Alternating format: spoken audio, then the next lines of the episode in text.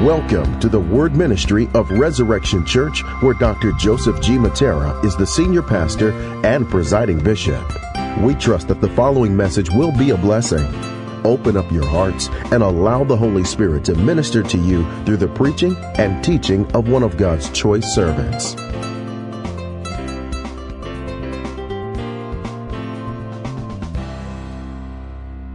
Hey everybody, we want to wish you a blessed new year. And today I want to talk about the year of the Lord's favor. We're going to speak about what Jesus said in the inauguration of his ministry in Luke chapter 4. And we need the year of God's favor. We need 2021 to be a year when we walk in his favor as never before. 2020 has been perhaps one of the worst, if not the worst, year that we've had since the Great Depression of the 1920s. And we definitely need to have our mind on what God says about us and what God says about our life, and not what the social media people say and not what the news media says. All this bad news just infiltrating our heart, infiltrating our mind. We have to get to a place where we're believing the Word of God, what the Word says about us, what the Word says about our family, our finances, what the Word of God says about our life and our destiny. And so what we want to do is read from the Gospel of St. Luke, chapter 4. And this is after Jesus was baptized. He went into the wilderness. He resisted Satan. And when he came out of the wilderness, we pick up the story, verse 14. And Jesus returned in the power of the Spirit to Galilee. And a report went about throughout all the surrounding country. And he taught in their synagogues, being glorified by all. And he came to Nazareth, where he had been brought up, and as was his custom, he went into the synagogue on the Sabbath day, and he stood up to read. And the scroll of the prophet Isaiah was given to him, and he unrolled the scroll and found the place where it was written. And he read from Isaiah 61, "The Spirit of the Lord is upon me, because he has anointed me to proclaim good news to the poor. He has sent me to proclaim liberty to the captives and recovery of sight to the blind, and set at liberty those who are oppressed, and to proclaim the year of the Lord's favor." And he rolled up the scroll and gave it back to the attendant and sat down. And the eyes of all in the synagogue were fixed upon him. And he began to say to them, "Today this scripture has been fulfilled in your hearing." Father, we pray that you would help us understand this word, unpack it in our minds and our hearts and our souls, that we would be infused with your goodness and your faith. In Jesus' name, amen. And so we see this beginning of Jesus' ministry, and we find out that he had been ministering in Capernaum. Then he came to Nazareth, his hometown, and instead of getting a hero's welcome, after he pronounced that this scripture was fulfilled in their hearing, they were pretty perplexed, because they saw Jesus growing up with them and their children. They knew Joseph, they knew Mary, they knew his brothers. And what Jesus was saying is, I am indeed the Messiah that was to come, the Savior of the world, God the Son that was prophesied in the book of Isaiah. And he was saying, this has been fulfilled, meaning in me, because here I am. And so he perceived that they were starting to feel offended and starting to think, wait a minute, we know this this person is a young man. How is he proclaiming to be the Messiah? And, of course, we still have these problems today where people judge us according to the flesh. They don't give us a chance. They judge us according to our past mistakes, our past sins, our past life. And then we come to Christ, we get saved, and people make fun of us, and they're still looking at us according to the flesh. But what we have to understand is Jesus went through the same thing. And that's part of what it means to be a Christ follower. We have to continually remind ourselves of what God thinks about us. We have to be God inside-minded more than worldly-minded, more than going by the opinions of others, and even going by our own voice. Sometimes it's our own voice that betrays us the most and puts us ourselves down and makes us feel depressed and discouraged. And so when they were saying this about Jesus, you know, we know his earthly father, we know his brothers, we know him growing up, and they were offended at him because he was announcing who he was. He just sensed and discerned that, and basically he answered them by Scripture. He reminded them that Elijah the prophet was not sent to a Jew during the 3.5-year famine. We see that in 1 Kings 17. But he was sent to a lady from Zarephath that was outside of Israel, and he took care of her needs. And then we see that he also reminded them of the fact that even though there were many lepers in the days of Elijah's successor, Elisha did not go to heal any one of them, but a Syrian, a non-Jew. So in these two instances, God's favor was put upon non-Jews, even in the midst of a crisis, because he was going after people who were open to him. He was going after people who had faith. It didn't matter if they were born in the family. It didn't matter if they were biological Jews or ethnic Jews or if they were religious Jews. God, even to this day, is looking for people who believe him, who are going after him. It doesn't matter if your mother's a Christian or your father's a Christian, your grandfather's a Christian. God has no grandchildren. We need to have a new and true faith every single day because his mercies are new every morning. Great is his faithfulness, oh God. And so he reminded them that the favor of God was released to only two people during the days of Elijah and Elisha when Israel was in a great famine and a great crisis, or even though it was in the midst of a time when there was a lot of leprosy in Israel. And because he reminded them that God did not only favor biological Jews, they were furious and they tried to throw him off the brow of the temple. Now let's go to the source of this passage, Isaiah 61, because it has some more information that I want to get to today. And so let's go back. Jesus announced that this day, the Scripture has been fulfilled in your hearing. And boy, we need to understand that there's nothing more Jesus can do or has to do. He's already provided all our needs. He's already defeated the devil. He's already defeated sin, Satan, and every seduction of the flesh. There is nothing more he has to do on the cross of Calvary. He defeated death, rose from the dead. He has the keys of hell, and he has the keys of death. And there's nothing we need to fear. He always tells us continually in Scripture, fear not, I am with you. So going back to the source, Isaiah 61, he said, the Spirit of the Lord God is upon me. Now that obviously was a prophecy of the coming Messiah. And he was saying that the earmark of the Messiah, be the Holy Ghost himself, would come upon this servant of the Lord. We see the same thing in Isaiah 42. When it says, behold my servant in whom my soul is well pleased with, I will put my Spirit upon him, and he's going to bring justice to the nations. And so Adonai Jehovah is the word, the Lord God. The Spirit of Adonai Jehovah is upon the Son of God because he has anointed me, meaning the Spirit is empowering me, even as he told us in Acts chapter 1, verse 8, that when the Spirit comes upon even Christ followers, came after the Messiah, that the power of the Holy Spirit would come so that they could be his witnesses. So basically, Jesus started it off by modeling what it means to be that anointed servant as he brought in that new covenant. So he said, the Lord has anointed me for what? To bring good news to the poor. Good news, he didn't anoint you to gossip. He didn't anoint you to slander. He didn't anoint you to lie about other people. He didn't anoint you to be cynical. He didn't anoint you to stay all day on Facebook and get bad news and follow fake news and spread false rumors and chase after QAnon or conspiracy theories. He has anointed us to bring good news, even as we see throughout the book of Acts. But he also says, I'm called to bring the good news to the poor. Now, the poor in Jesus' day were not like the poor today. In America, even the poorest of the poor oftentimes live better than the rich people in Europe and other places. I've done a lot of traveling, and I've seen some countries in Latin America and Africa where 80% of the country had no running water or electricity. So when you talk about poor, we don't even know what poor is. Even the poorest people in our country normally have a television, perhaps an air conditioner, perhaps heat, perhaps a ceiling over their heads, and perhaps a cell phone. Even some of the homeless people live better than what I've seen in other countries.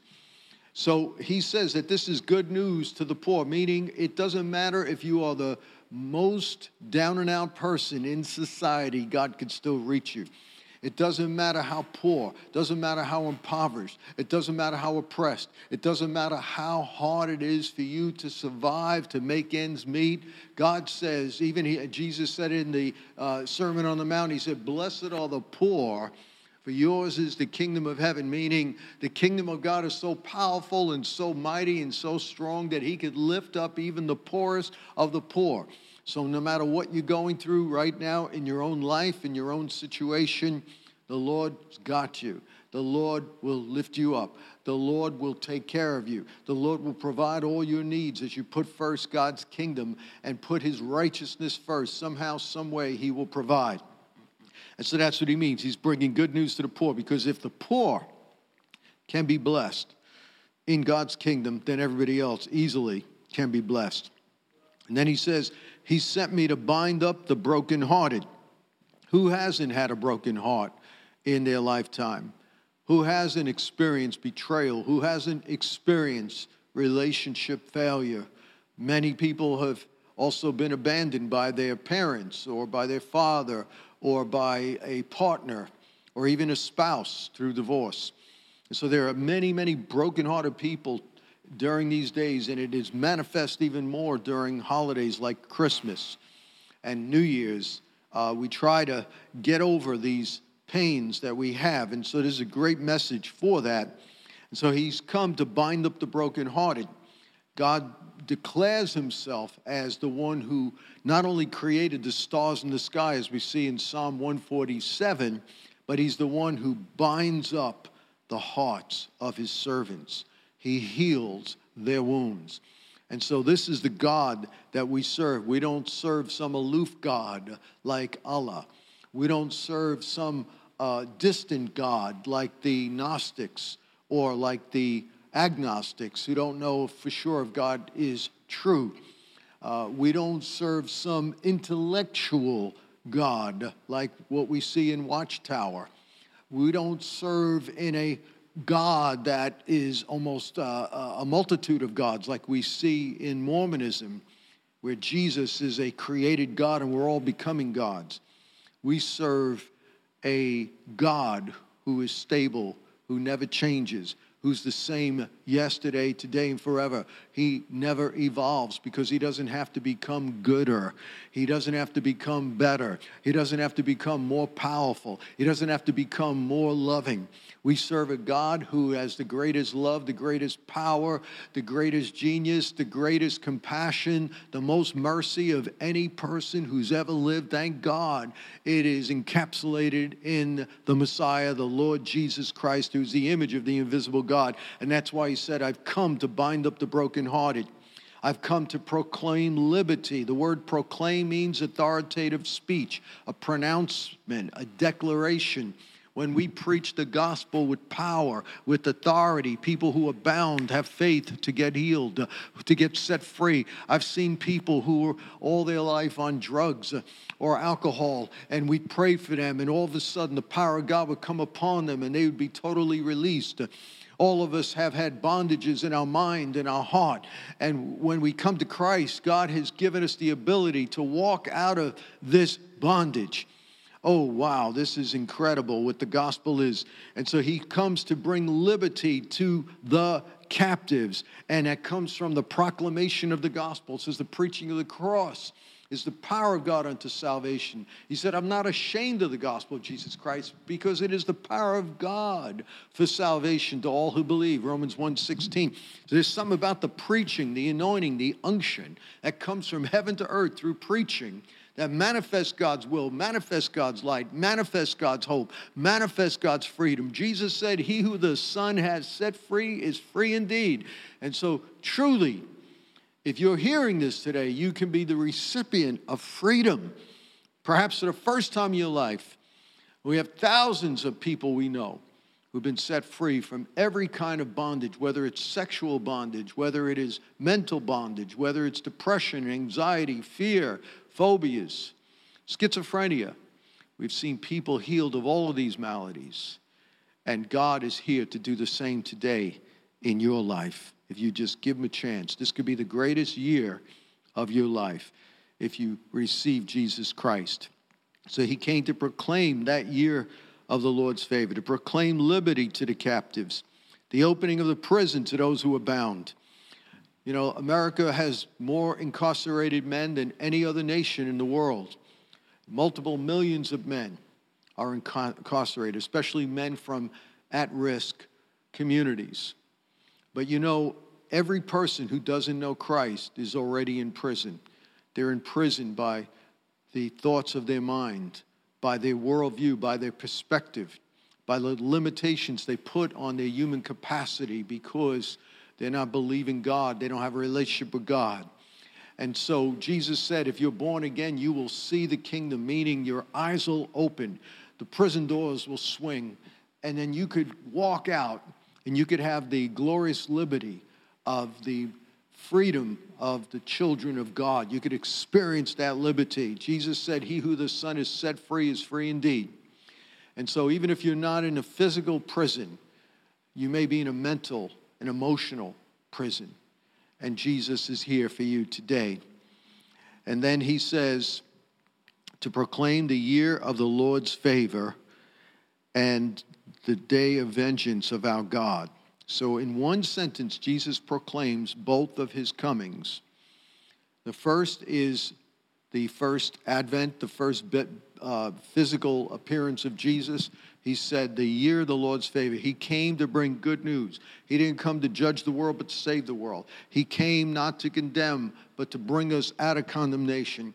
He says in John 5 that whoever believes in him, it says that the person will pass from death unto life and from judgment unto salvation. Isn't that amazing? He who hears his word will not come into condemnation. So the first coming was so that we can be a partaker of the Lord's favor. We could experience his love, his mercy, his salvation, his forgiveness. But he also said he's here to proclaim the day of vengeance of our God. Now, Jesus did not read this portion because his first coming was not to bring condemnation, but to bring salvation. So he wanted to focus on that. But part of this prophetic word about the Messiah is that there's also a day of vengeance. We see that spoken of in 2 Thessalonians chapter 1, when Jesus comes back in vengeance and flaming fire with his holy angels to bring vengeance and retribution to those who obey not God or not the gospel of God. They don't obey the gospel. And one day, the second coming, he's not coming to save, but to judge the world in righteousness. So, beloved, this side of heaven, you can be saved. Don't wait, because it's been appointed for men to die once. You want to experience the year of God's favor. You don't want to be on the other side of God's retribution.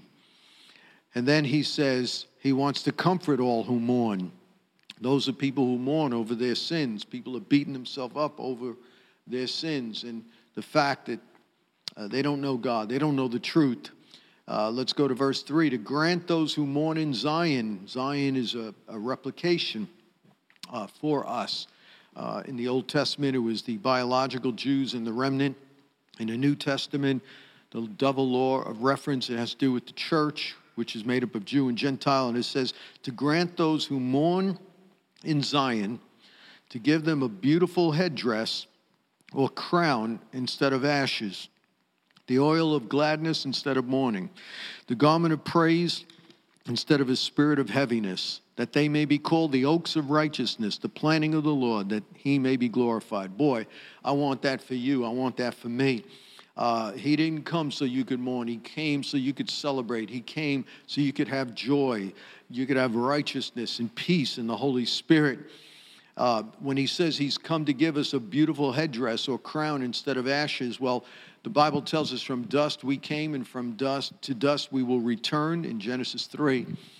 Because of sin, death came into the world, and instead of having an eternal, glorified physical body, our body will one day go into the grave. So ashes represents mortal decay, death, which comes from sin. And so what Jesus is saying is the good news, the gospel of Christ, is one that takes away that mortality, takes away death, takes away that aspect of not having an eternal habitation with God, and he replaces it with a crown. Why a crown? Because when you are born again, you become part of God's family, God's royal family, God's royal priesthood.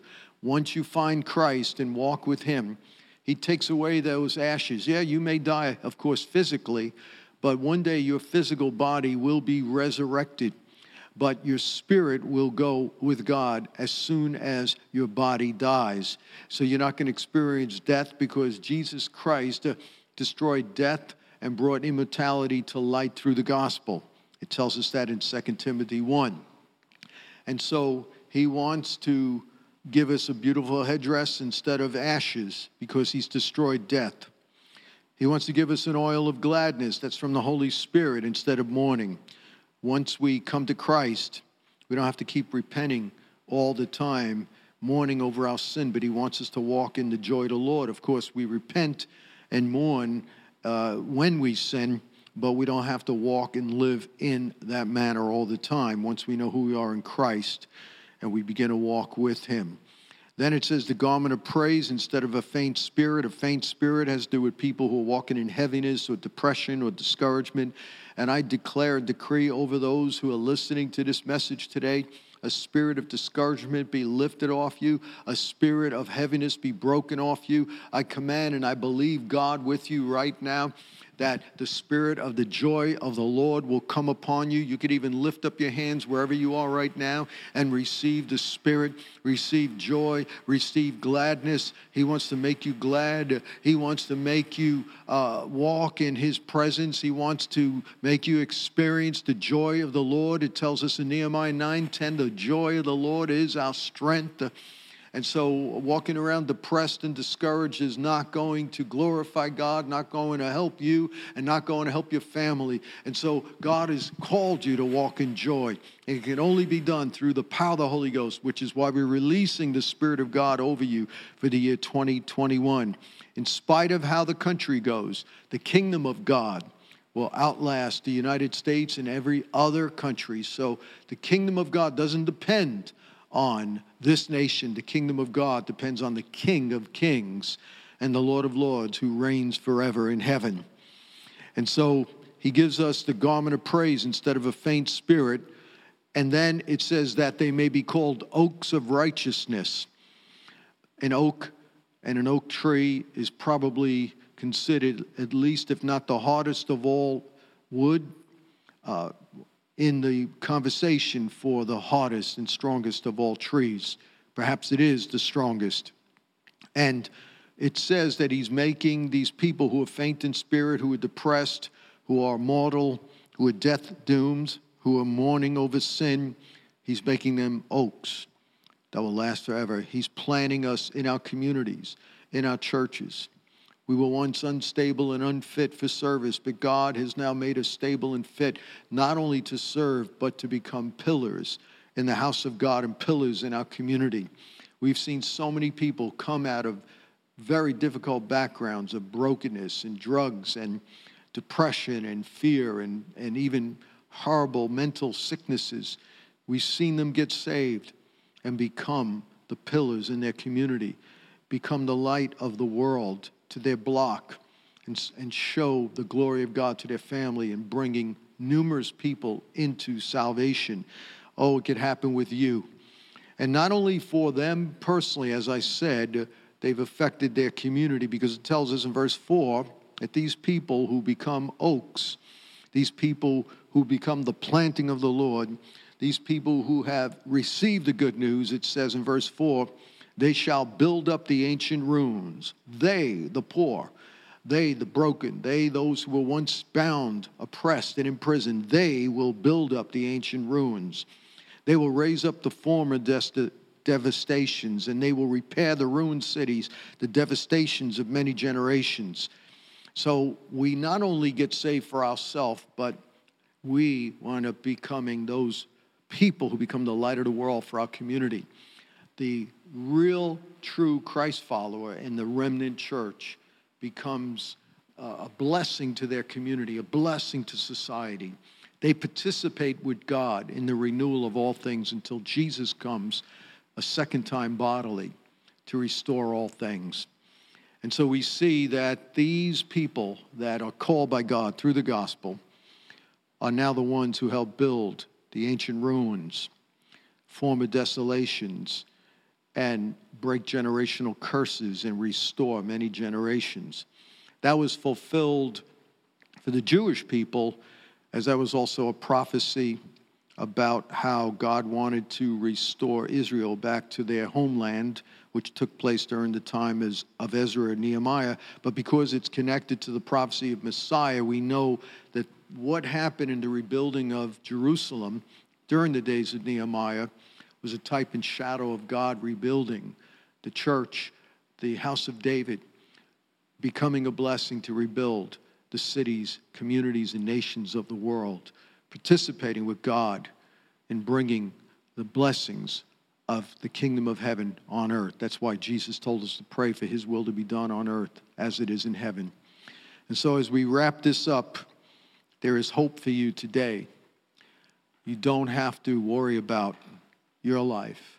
You don't have to worry about if you're going to eat and drink tomorrow. God has got you. God has got you in your relationships, in your deepest brokenness and pain. Let Jesus heal you.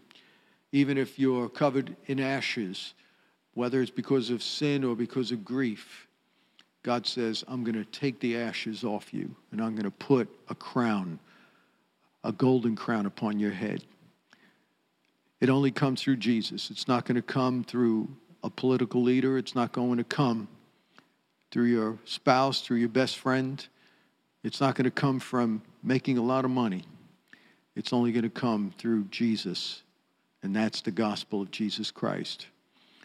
If you don't know Jesus Christ, I want you to understand that Jesus came for you. He didn't come just for the up and in, but for the down and out. He came to heal the brokenhearted. He came for the lost. And if you don't know Jesus, Jesus died on that cross for your sins. He took your place. And 3 days later, he rose from the dead after he died. And he's alive right now. And if you want to receive Jesus Christ in your life, just pray this prayer with me. Say, Heavenly Father, I come to you in Jesus' name. I pray that you, Jesus, would come into my life because you died on the cross for me. I thank you that you rose from the dead. Because you're alive, you could come in my heart. Amen. If you prayed that prayer, you made a decision for God to follow Jesus Christ. And now we want to keep in touch with you, so please communicate with us with the email that is showing on your screen. We want to walk with you. We want to help you in your new life. I'm thankful that we're starting a new year. I'm thankful that we're walking the year of God's favor, no matter what this year may bring from the world. Amen.